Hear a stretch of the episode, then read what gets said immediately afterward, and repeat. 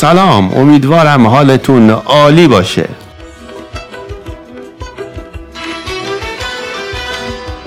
خوش اومدین اینجا رادیو خاطره.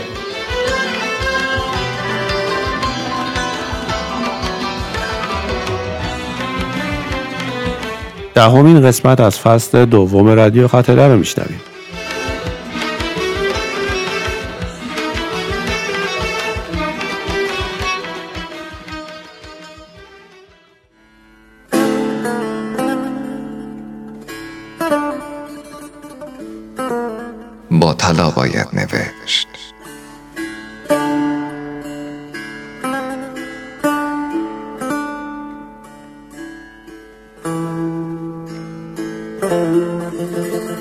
که از چیزی میترسی خود را در آن انداز. زیرا شدت حذر کردن از آنچه از آن میترسی بزرگتر است.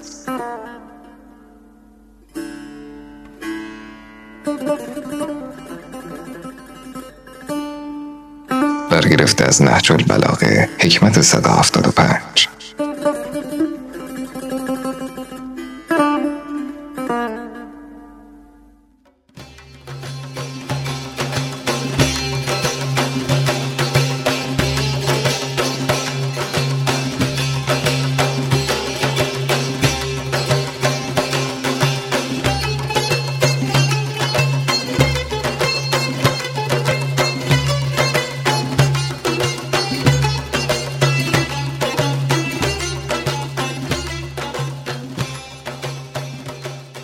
روزی شاه تحماس با انگشتری خود مشغول بازی بود و آن را بالا و پایین می افکند.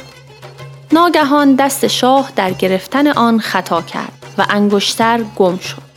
خادمان به جستجوی آن درآمدند و همه اطراف و گوشه و کنار را گشتند ولی اثری از آن پیدا نبود.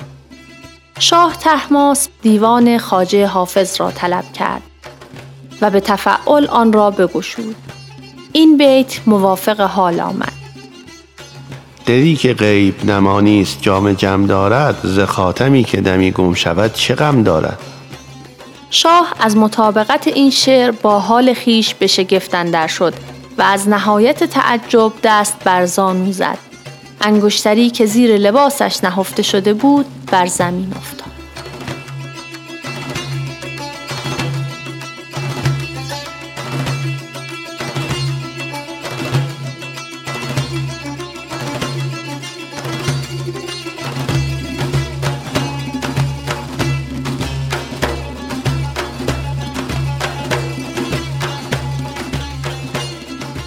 کتاب زینت و تواریخ آمده که شاه اسماعیل صفوی وقتی به شیراز آمد به هر یک از بقا و مزارات بزرگان می‌رفت اگر محبت شاه ولایت از او نمی یافت او را ویران می نمود. چون به قبر خاجه رسید دیوانش برداشت و فالی گرفت. این غزل آمد. جوزا سهر نهاد همایل برابرم یعنی غلام شاهم و سوگند می‌خورم. نام محمد است و علی حرز جان من. در این دو نام نیک بر اعدا مزفرم تا در آخر غزل که می‌گوید حافظ ز جان محب رسول است و آل او بر این سخن گواست خداوند داورم.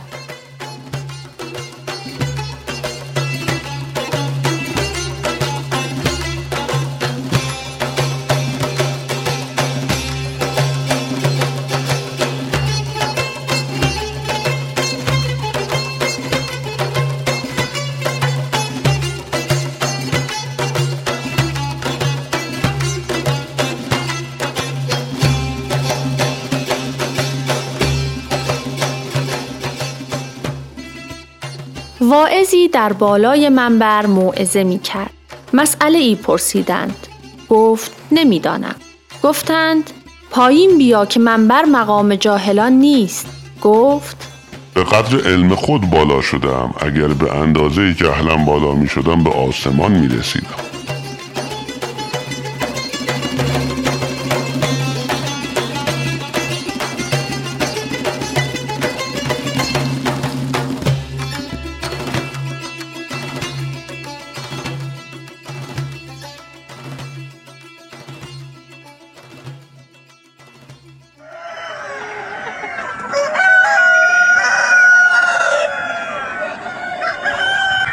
خروس لاری.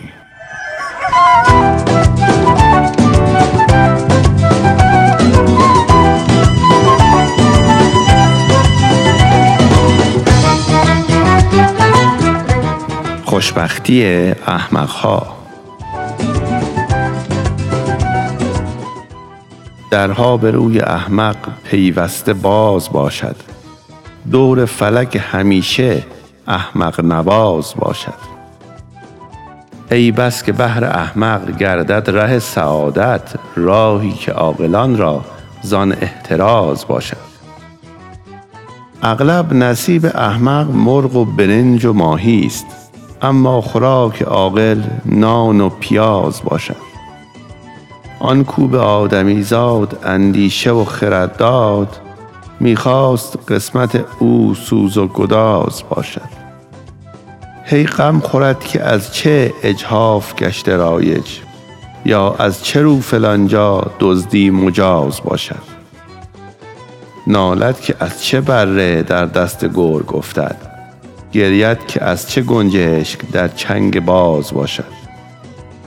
گوید که از چه هر کس خوچی و پرهیاهوست مانند قاز باید گردن فراز باشد. سوزد دلش که از چیست کوتاه عمر بلبل اما کلاق باید عمرش دراز باشد. عاقل به هر چه بیند غم می‌خورد که آخر در آن چه علتی هست در این چه راز باشد. اما همیشه گویی آه و فغان عاقل در گوش احمقان چون آواز و ساز باشد. آنان نه گوش دارند تا بشنود فغان را نه عقل و هوش دارند تا چاره ساز باشد. غافل ز عیب کارند چون واقعا ندارند چشمی که تیز بیند گوشی که باز باشد.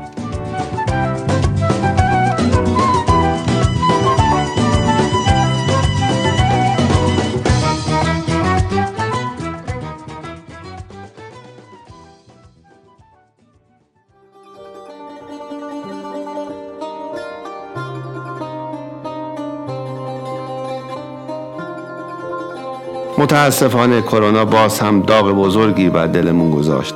استاد چنگیز جلیلوند از دست دادیم.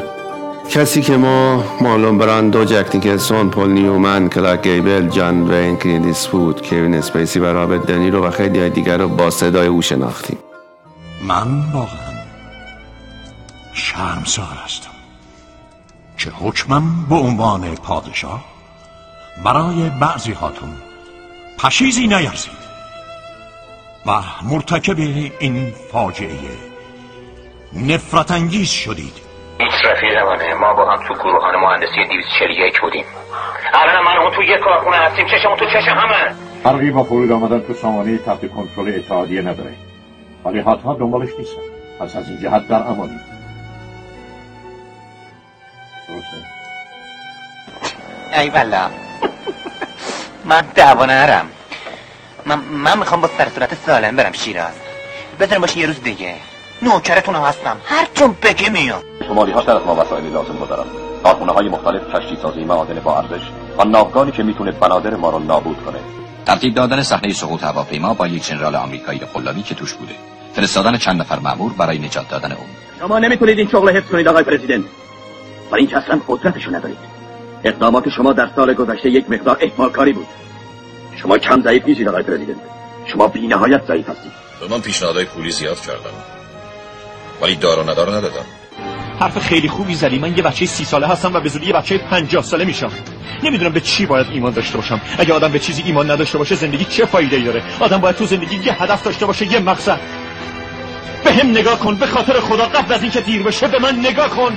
و یه دفعه من اونطور که واقعا هستم ببین. به من نگاه کن. خودت این راه انتخاب کردی دیگه حرفی نداری. من جمعونی هم ندارم هیچی ندارم. روزای عمرم داره تمام میشه و هیچی واسم نمونده. یه نفر میاد میگه می‌خوای سابقه بدین. تو سابقه شرکت کنی. آره حاضرم تو سابقه شرکت کنم.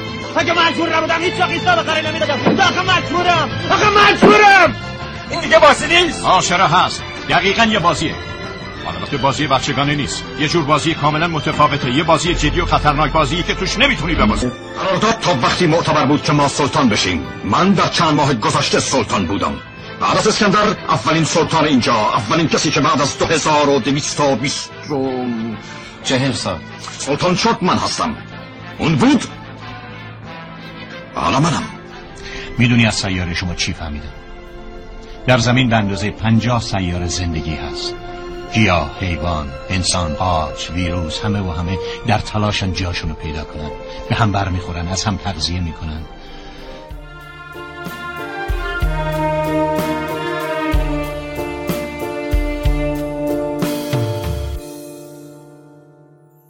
و همینطور یکی از کسانی که بخش بزرگی از خاطرات کودکی ما دهه شستی ها رو ساخته بود. کامپوزیا پرتوی بزرگ که هرگز فیلم های گلنار و گربه آوازخانش رو ما دهه شستی ها فراموش نمی کنیم.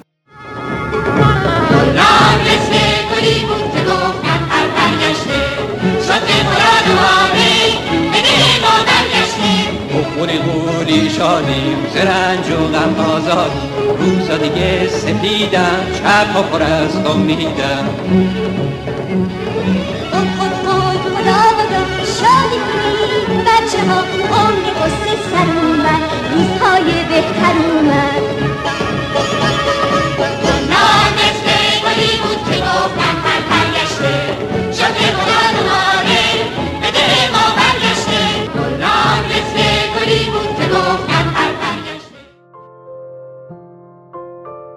روح هر دوشون شاد و یادشون گرامی باد.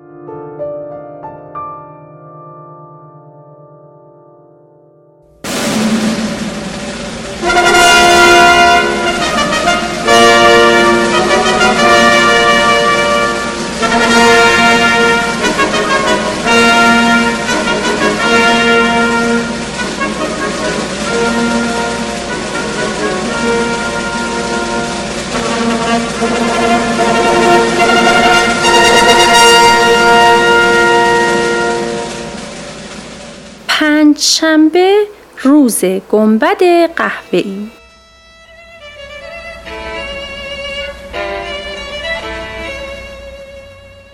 روز پنجشنبه است روزی خوب و سعادت به مشتری منصوب بر نمودار خاک صندلفام صندلی کرد شاه جامه و جام. آمد از گنبد کبود برون شد به گنبد سرای صندلگون.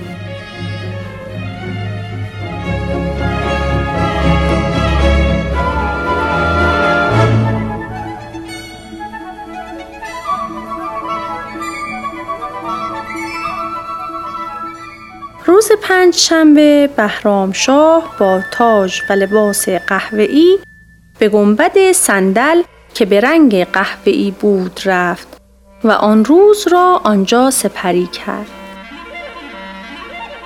وقتی شب فرا رسید، یغماناز دختر پادشاه چین به درخواست بهرام شاه شروع به نقل افسانه خیش کرد و گفت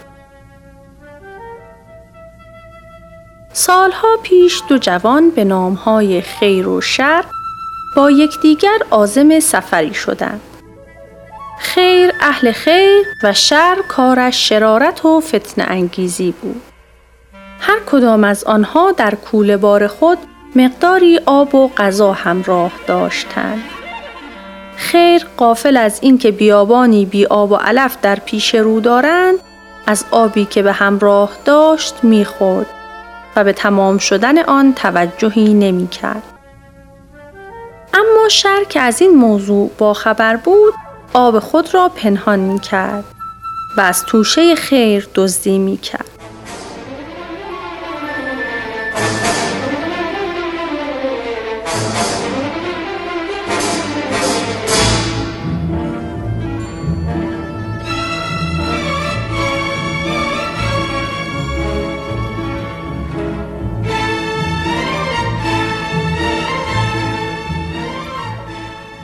آن دو راه بیابان را در پیش گرفته و همچنان می رفتند تا اینکه آب خیر تمام شد و شر بدون اینکه چیزی به خیر بگوید پنهانی از آبی که داشت می‌خورد.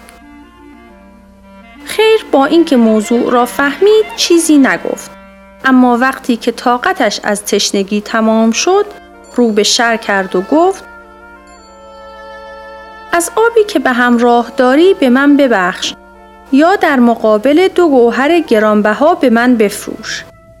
شر گفت من فریب تو را نمی‌خورم و نمی‌گذارم که از آب ذخیره من بخوری و هنگامی که به شهر رسیدیم آب روی مرا برای گرفتن گوهرهای خود ببری. من از تو گوهر ارزشمندتری می خواهم که در هیچ صورتی نتوانی آن را پس بگیری. خیر گفت آن چه گوهری است بگو تا برایت آماده کنم. گفت شر آن دو گوهر بسر است. کین از آن آن از این عزیزتر است. چشمها را به من فروش به آب ورنز این آب خورد روی بتاب.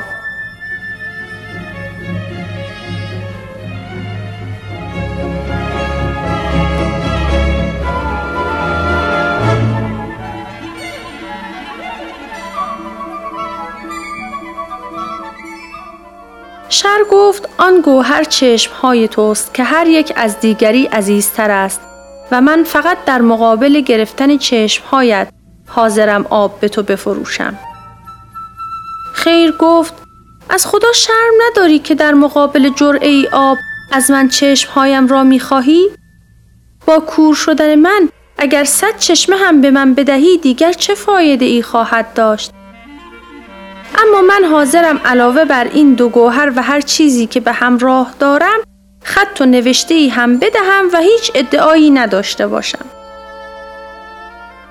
اما شر در جواب او گفت کسی که تشنه باشد از این گونه حرفها بسیار می‌زند.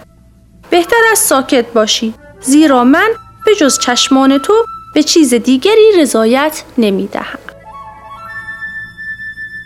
خیر هرچه التماس کرد شر قبول نکرد و خیر وقتی که مرگ خود را نزدیک دید به ناچار خواسته شر را پذیرفت و گفت برخیز و چشمهای مرا که مثل آتش روشن و نورانی است بیرون بکش و تشنگی مرا برطرف کن. شر بلا فاصله تیغ به دست گرفت و به طرف خیر رفت و چشمهای او را بیرون کشید. سپس بدون اینکه قطره آبی به او بدهد رخت و لباس و گوهرهای خیر را برداشت و او را در بیابانی خشک و سوزان در حالی که در خاک و خون می قلتید تنها گذاشت.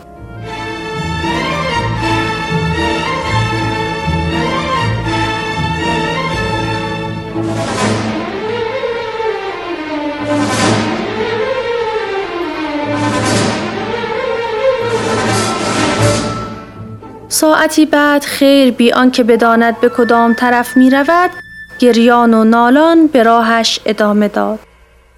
اما کمی بعد در نزدیکی چشمه ای تاب و توانش را از دست داد و در گودالی گلالود افتاد. در آن نزدیکی ها مرد کردی زندگی می کرد که دختری زیبارو داشت. از غذا آن روز دختر کرد برای آوردن آب راهی چشمه شد که در هنگام بازگشت صدای ناله ای شنید. به دنبال صدا گشت و در گودالی گلالود با پیکر نیمه جان خیر روبرو شد. پس بدون لحظه ای تعمل جلو رفت و به او آب داد. خیر کمی که جان گرفت تمام ماجرای خود را برای دختر تعریف کرد. دختر با شنیدن داستان خیر او را با خود به خانه برد تا از او پرستاری کند. هنگامی که مرد کرد از صحرا به خانه برگشت در کمال تعجب دید شخصی بیهوش و دردمند در خانه است. پس از اهل خانه درباره او پرسید و هنگامی که از موضوع با خبر شد گفت درختی می شناسم که دو شاخه بلند و جدا از هم دارد. یک شاخه آن چشم را بینا می کند و دیگری بیماری سر را درمان می کند. چون ز کردان شنید دختر کرد دل به تدبیر آن علاج سپرد لابه ها کرد و از پدر درخواست تا کند برگ بینوایی راست.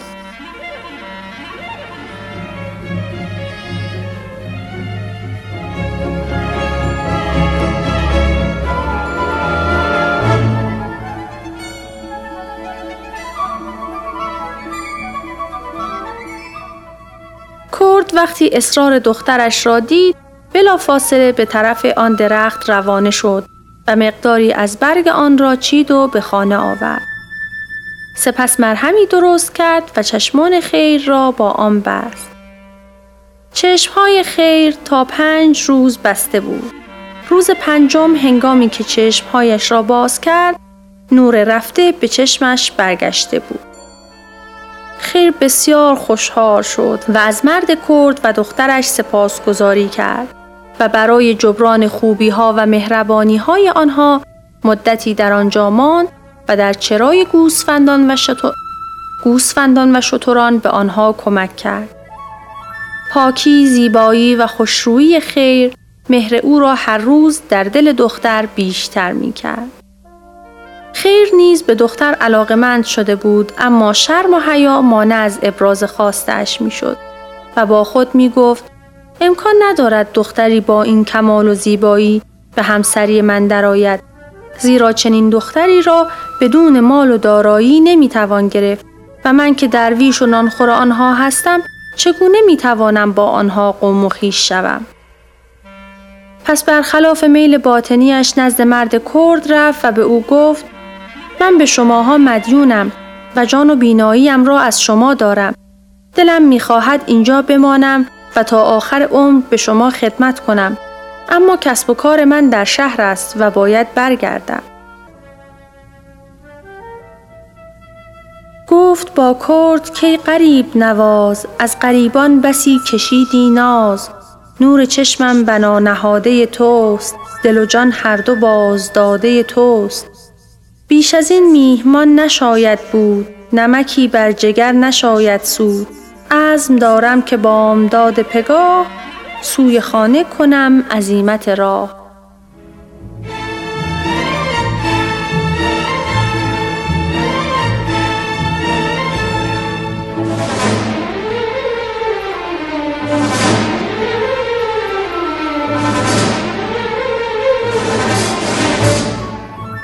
مرد کرد با شنیدن این حرف غمگین شد و گفت من فرزندی به جز این دختر ندارم. اگر دوست داشته باشی دخترم را به عقد تو در می آورم و همه ثروتم را نیز در اختیارت قرار می دهم. در این صورت من نیز کنار شما به خوبی و خوشی زندگی می کنم تا مرگم فرا رسد. خیر با شنیدن این حرف بسیار خوشحال شد و از او تشکر کرد. به این ترتیب کرد صبح روز بعد مراسم ازدواج دخترش را با خیر برگزار کرد و آنها را به عقد یکدیگر درآورد.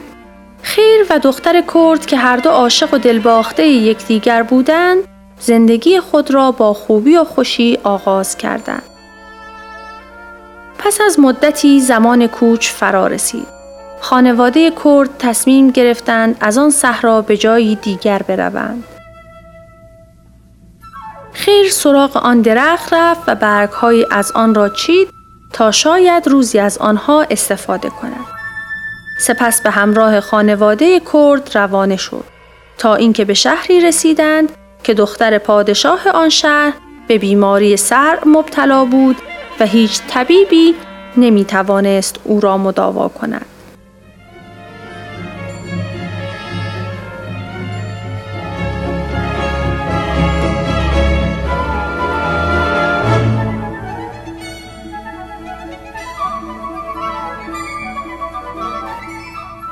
پادشاه سوگند خورده بود که هر کس بتواند دخترش را درمان کند او را به دامادی بپذیرد. اما کسی نتوانسته بود او را درمان کند. خیر وقتی چنین شنید نزد پادشاه رفت و گفت من می توانم دخترتان را درمان کنم. پادشاه بسیار خوشحال شد و فورا دستور داد او را نزد دختر ببرند.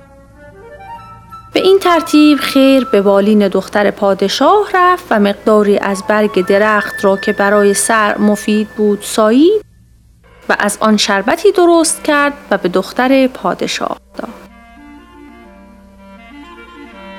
دختر پادشاه به محض خوردن شربت سلامتیش را به دست آورد. شاه با شنیدن این خبر بسیار خوشحال شد و طبق سوگندی که خورده بود دخترش را به عقد خیر درآورد. از طرفی وزیر پادشاه نیز دختری زیبارو داشت که در اثر آبله بیناییش را از دست داده بود. وزیر از خیر درخواست کرد که دختر او را نیز مداوا کند. خیر با کمال میل پذیرفت و با برگهای آن درخت دختر وزیر را نیز معالجه کرد و بیناییش را به او باز کرد. وزیر هم به پاداش کار خیر دخترش را به عقد او درآورد. به این ترتیب خیر با آن سه عروس زندگی خوب و خوشی را آغاز کرد تا اینکه پس از مدتی پادشاه از دنیا رفت و خیر پادشاه آن سرزمین شد.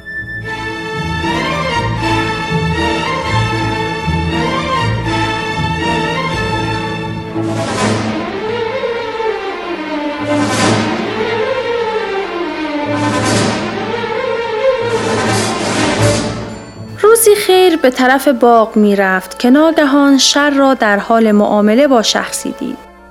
بنابراین به چند نفر از همراهان خود گفت که او را گرفته و به باغ بیاورند. خیر داخل باغ رفت و بر تختی گرانبها که با گوهر و مرواری تزئین شده بود نشست و مرد کرد نیز کنار او شمشیر به دست ایستاد. شر که از ماجرا اطلاع نداشت با چهره ایشاد و خوشحال وارد شد و در مقابل خیر تعظیم کرد. خیر از او نامش را پرسید و شر در جوابش گفت نامم مبشر سفری است. خیر گفت نام اصلیت را بگو تا به سبب نام و کردار زشتت رویت با خونت شسته و سرخ شود. شر گفت من به غیر از این نامی ندارم. خیر گفت ای ناپاک پست. ریختن خون تو حلال است چرا که سیرت و باطن تو از نامت نیز زشت تر است. مگر تو همانی نیستی که با بیرحمی و سنگ دلی چشم شخص تشنه ای را به خاطر جرعه آب بیرون کشیدی و بدون اینکه او را سیراب کنی در آن گرمای سوزان تنهایش گذاشتی؟ اکنون من آن تشنه ای هستم که گوهرهایش را بردی تو خواستی مرا بکشی در حالی که خواست و اراده خدا این بود که من پادشاه شوم و تو را به سزای اعمالت برسانم. شر وقتی چنین دید خود را بر زمین زد و با ناله و زاری گفت هرچند من در حق تو بد کرده ام اما تو به بدیهایم نگاه نکن چرا که نامم شر است ولی از تو توقع دارم مثل نامت که خیر است در حق من خوبی کنی خیر با شنیدن این حرف از کشتن او صرف نظر کرد و شهر خوشحال از آزادی بیرون رفت.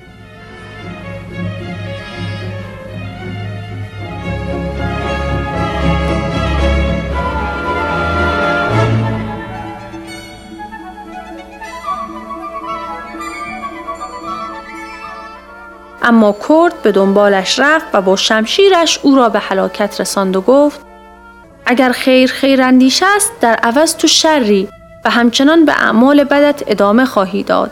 پس مرگ برای تو بهتر از زندگی است.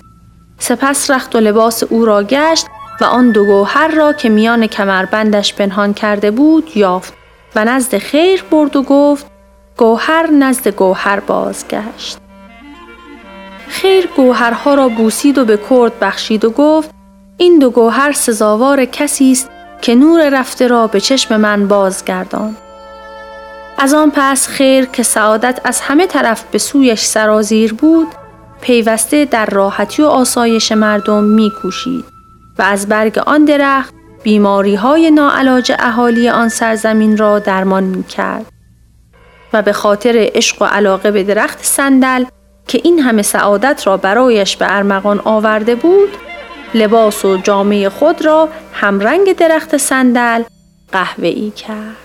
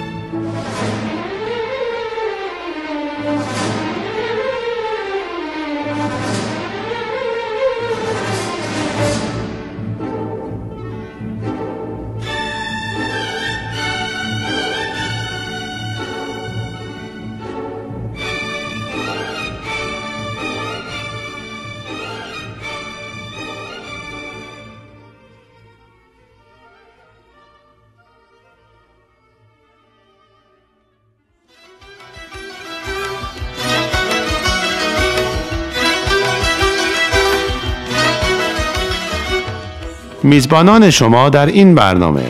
محمد علی ملک فائزه استقی و با حضور افتخاری بهرام عادل. تهیه شده در تیمک استودیو.